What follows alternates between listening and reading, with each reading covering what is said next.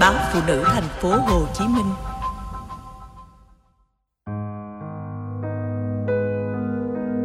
Truyện ngắn Hương khói. Bà hai bông buông chén cơm còn hơn nửa xuống mâm. Gác đôi đũa lên, Rồi bước sang bộ ván trà, Kéo cái bình tích hãm khổ qua, Rót ra ly, Uống từng ngụm nhỏ. Cơm canh Vợ hai Sơn nấu ngon lành, Hợp khẩu vị bà Với món canh chua tép bông so đũa Và cá bông lau kho tộ Mà miệng bà hôm nay như nhai rơm đắng đuốt hỏng vô. Từ chiều qua tới giờ, lòng bà nóng như có lửa. Thằng ba khía lắc lắc cái đầu, ngăn bà nó đang định cất tiếng cằn nhằn bà lại bỏ bữa. Bà thấy hết. Bà biết sự bồn chồn khiến bà ăn không ngon miệng, ngủ không ngon giấc, làm cả nhà buồn lây.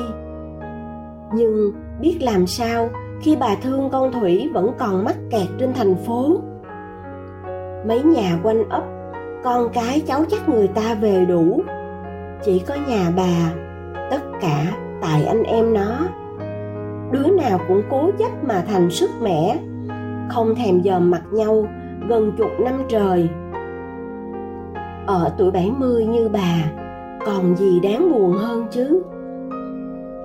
Bà với chiếc quạt mo câu cuối giường, tiện tay lật đầu chiếu lấy ra tấm hình gia đình con gái bà chụp bữa tết. Thằng con rể bà bản tính lầm lì, ít nói. Bữa đó cười toe toét. Khi với được cả chùm vú sữa chín nứt bà giữ để dành chờ nhà nó. Hai đứa nhỏ cười ngoác mang tay ăn vú sữa mà như đang thưởng thức. Sơn hào hải vị. Con gái bà ngời ngời hạnh phúc. Mắt bà cay cay. Bà nhớ tụi nó quá, mà bà cũng ngại, nên đâu dám ỉ ôi kêu tụi nó về. Bà ngại cái nhà tắm, gác lá dừa nước. Có bể nước giếng chưa lọc, khiến tụi nó ngại tắm. Bà ngại mâm cơm gia đình dọn ra mé hiên chiều nước lên gió ngược đồng, rồi vo ve, khiến bọn nhỏ sợ. Bà ngại ngần nhiều thứ lắm mà bà giữ trong lòng. Nỗi nhớ với nỗi ngại ngần cứ sâu xé, khiến bà ăn ngủ không yên. Thằng ba khí ồ ồ với cha nó ở nhà ngoài. Bà nghe tiếng được, tiếng không, nhưng vẫn hiểu hết ý thằng nhỏ cái thằng lanh khôn rắn rỏi sáng trí, y như cô nó. Không có nó hiểu ý bà, không có con bần lúc nào cũng tò tò một tiếng, nội ơi, hai tiếng nội à với bà, thì bà chẳng thèm dòm thằng cha chúng rồi. Sao mà nó có hai đứa con, y chang ông bà? Có tuổi nhỏ vậy mà nó cố chấp, không chịu hiểu lòng bà chứ. Cái quạt mo câu cứ đập phành phạch vô đầu gối dù bà không thấy nực bà nghe tiếng tivi nhà ngoài đang hát tuồng hương câu quê ngoại. Giọng lệ thủy như vuốt ve gan ruột bà, ru bà chập chờn vô giấc ngủ mỏi mệt. Hai sơn ngồi bệt trên thân cây dừa đuông phá mới đốn mé ao. Tiếng côn trùng đón mưa lớn hơn thường khi, lâu lâu có tiếng búng nước mé bìa trồng môn của lũ chàng hiu. Mới mưa có hai cơn, mà đám môn tốt um. Ngó môn nấu cháo bò bằm, thêm xíu mắm ruốc. Lúc còn bốc khói, là món con thủy khoái nhất. Mỗi lần về, thế nào nó cũng nhắc, rồi nuốt nước miếng. Làm như ở phố nó đói dữ lắm. Làm như ở trển, không có thứ đặc sản nào qua được cái món quê mùa đó anh nhớ cái năm nó đậu thứ nhì trường ngoại thương. Má mừng hết lớn. Kêu hạ con heo thịt, tính chờ dỗ ba làm cơm mừng nó. Lúc đó, con nhỏ gạt đi. Đòi anh hai nấu món cháo muôn thịt bò, mà phải có đuôi bò hầm chung. Nó đã ăn nồi cháo đó trong hai ngày trời. Nói để cho ngán đi. Cho mỗi khi nhắc tới cháo muôn bò bằm, nó sẽ không còn thèm thuồng nữa. Trong 5 năm đi học anh thừa biết, nó muốn giữ bằng được con heo để làm dỗ ba, mà không để má và anh ấy nấy. Nó đi sài gòn biền biệt thân gái quê mới lớn trên đó, mà không hiểu anh hai nó vừa thương nó vất vả, vừa lo nó không được an toàn, vừa xót nó cực khổ, đi mừng gia sư, rồi làm bưng bê quán ăn, tự kiếm tiền học hành sinh hoạt. Làm như nó chơi anh quê mùa hổng hay hổng biết mấy ở trển. Cái khổ cực nhịn nhục, nhịn miệng, mà mỗi lần về chớp nhoáng, nó toàn lẻo mép khoe, nó có dư tiền biếu má vậy. Nó kiên quyết không nhận tiền anh đưa. Nó nói, biết anh thương tư xuyến lâu rồi, còn không lo tiết kiệm mà cưới người ta. Lỡ ai giành mất, đâm hận đời, rồi dẫn má lên chùa ở là nó mất gia đình anh đành thua cái tính ngang bướng của nó. Khi nó học năm ba, anh cưới tư xuyến. Lúc nó học năm cuối, thằng ba khía ra đời. Rồi nó đi làm ở lì trên trển. Năm về đôi lần thì lớp lo quà cho cháu, lớp lo cho má, lo cả tiền sắm lại bộ nữ trang. Y bộ nữ trang cưới má đã bán đi, làm tan ba anh mỗi ngày một tuổi thân và thấy có lỗi với nó hơn. Lại càng xa nó hơn, khi chẳng giúp được gì cho em gái. Rồi cái nhà ba cấp đến lúc cần thay đổi. Con bần ra đời, cần cái nhà tường chắc chắn thay cho lít vách. Anh và vợ lẳng lặng vay mượn, rồi làm. Không cho má nói với nó, mà không hiểu sao nó lại hay, đem tiền về đưa anh trả nợ không biết anh ăn phải giống gì, mà hôm đó anh la nó thậm tệ. Không rõ do mặc cảm anh không bằng được em gái, hay cảm giác có lỗi vì thiếu trách nhiệm với nó nhiều hơn. Con nhỏ bỏ về thành phố sau khi nói đúng một câu. Hai mừng nhà này là mừng cho cả nhà mình, hay mừng riêng cho hai mà chê tiền của tôi? Bộ hai không muốn tôi về ở nhà này nữa sao? Mà làm vậy, hai ngon thì mừng sao cho má vui. Chị hai và hai đứa cháu tôi có nhà chắc chắn để ở, nhưng đừng bắt họ lo vì món nợ thiên hạ. Còn không thích cho tôi ở chung, thì từ nay tôi không về nữa. Mai mốt, tôi về rước má lên trển ở với tôi đó.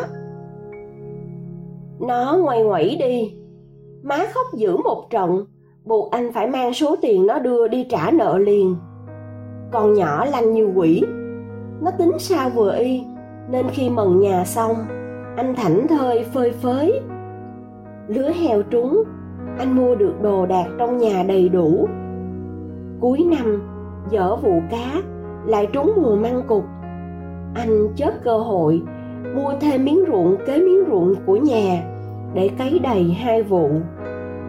Cứ vậy rồi khi nó dẫn thằng chồng về ra mắt, anh cũng chưa lo được cho nó thứ gì.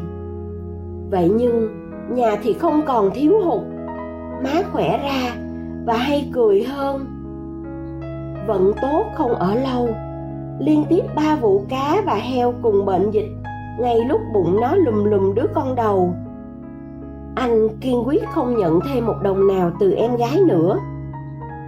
Có lẽ nó hiểu anh nên không ép, mà tìm hướng gỡ cho anh lúc bí, bằng cách hướng dẫn vay ngân hàng lãi suất thấp và tìm đầu ra trên thành phố, bao thầu toàn bộ gà vợ anh nuôi. Nó chỉ cả cách tranh thủ nuôi thỏ và vịt trên vuông vườn. Năm đó, nhờ năng suất cao và các vật nuôi xuất chuồng nhanh, quay vòng liên tục, vợ chồng anh không những trả hết nợ mà còn dư chút ít vợ anh một tiếng cô út, má anh một tiếng con thủy, khiến anh càng mặc cảm với em gái hơn.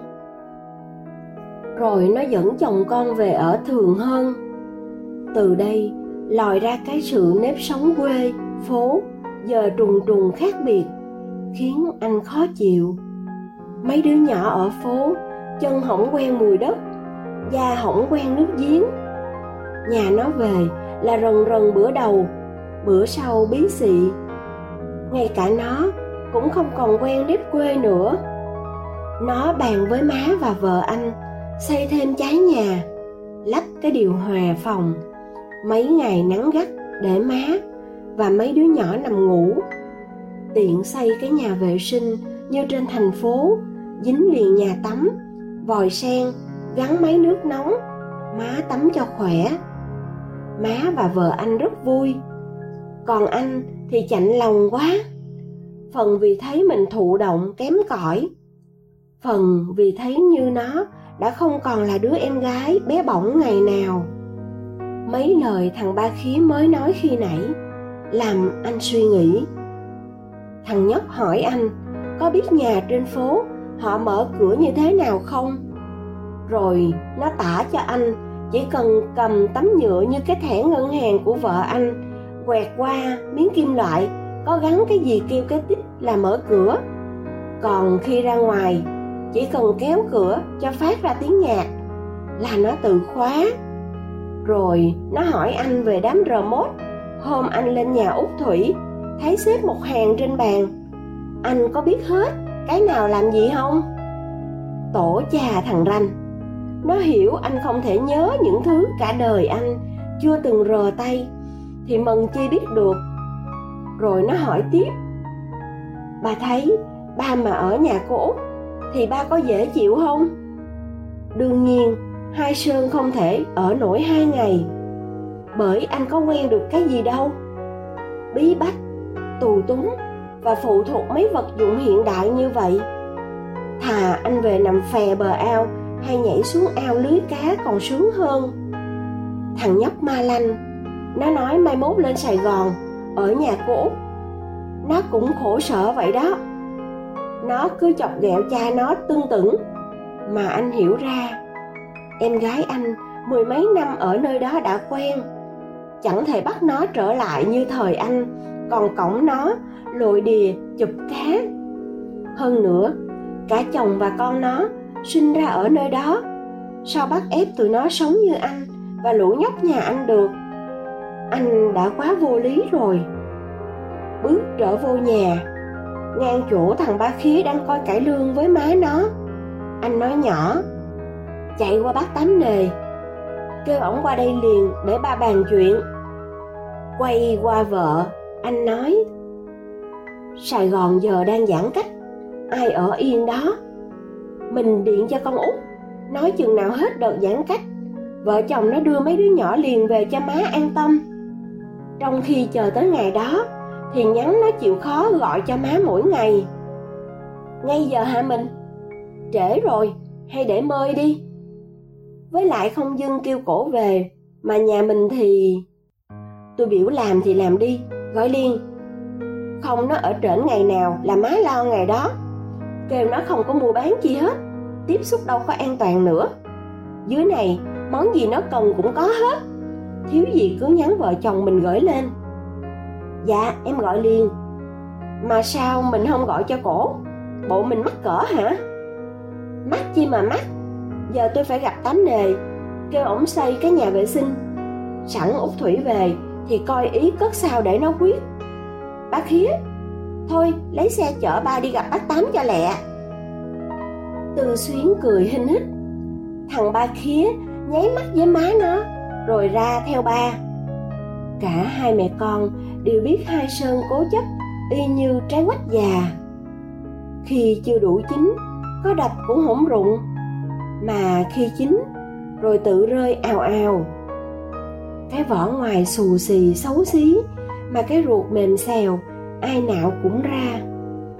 Hai má con bàn nhau, khích ba nó, đúng lúc bà nội buồn lo dịch covid 19 đã lan tới sài gòn lúc này là lúc thích hợp nhất để ba nó làm hòa với cô út.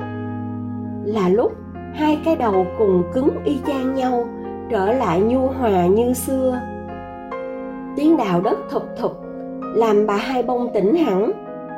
Chàng ơi, mới cỡ 4 giờ sáng mà đứa nào đã động thổ ngay kế buồn bà. Đèn bên ngoài hát vô lố nhố, bóng mấy đứa đàn ông mình trần rồi tiếng thằng hai rỗn rãng anh tám coi kỹ thuật cho chắc nha. Tính cho kỹ, để khi nói tường phòng má tôi ra là cái toilet này nằm giữa hai phòng. Và tính cái mé tường nào lắp máy lạnh hợp lý nhất.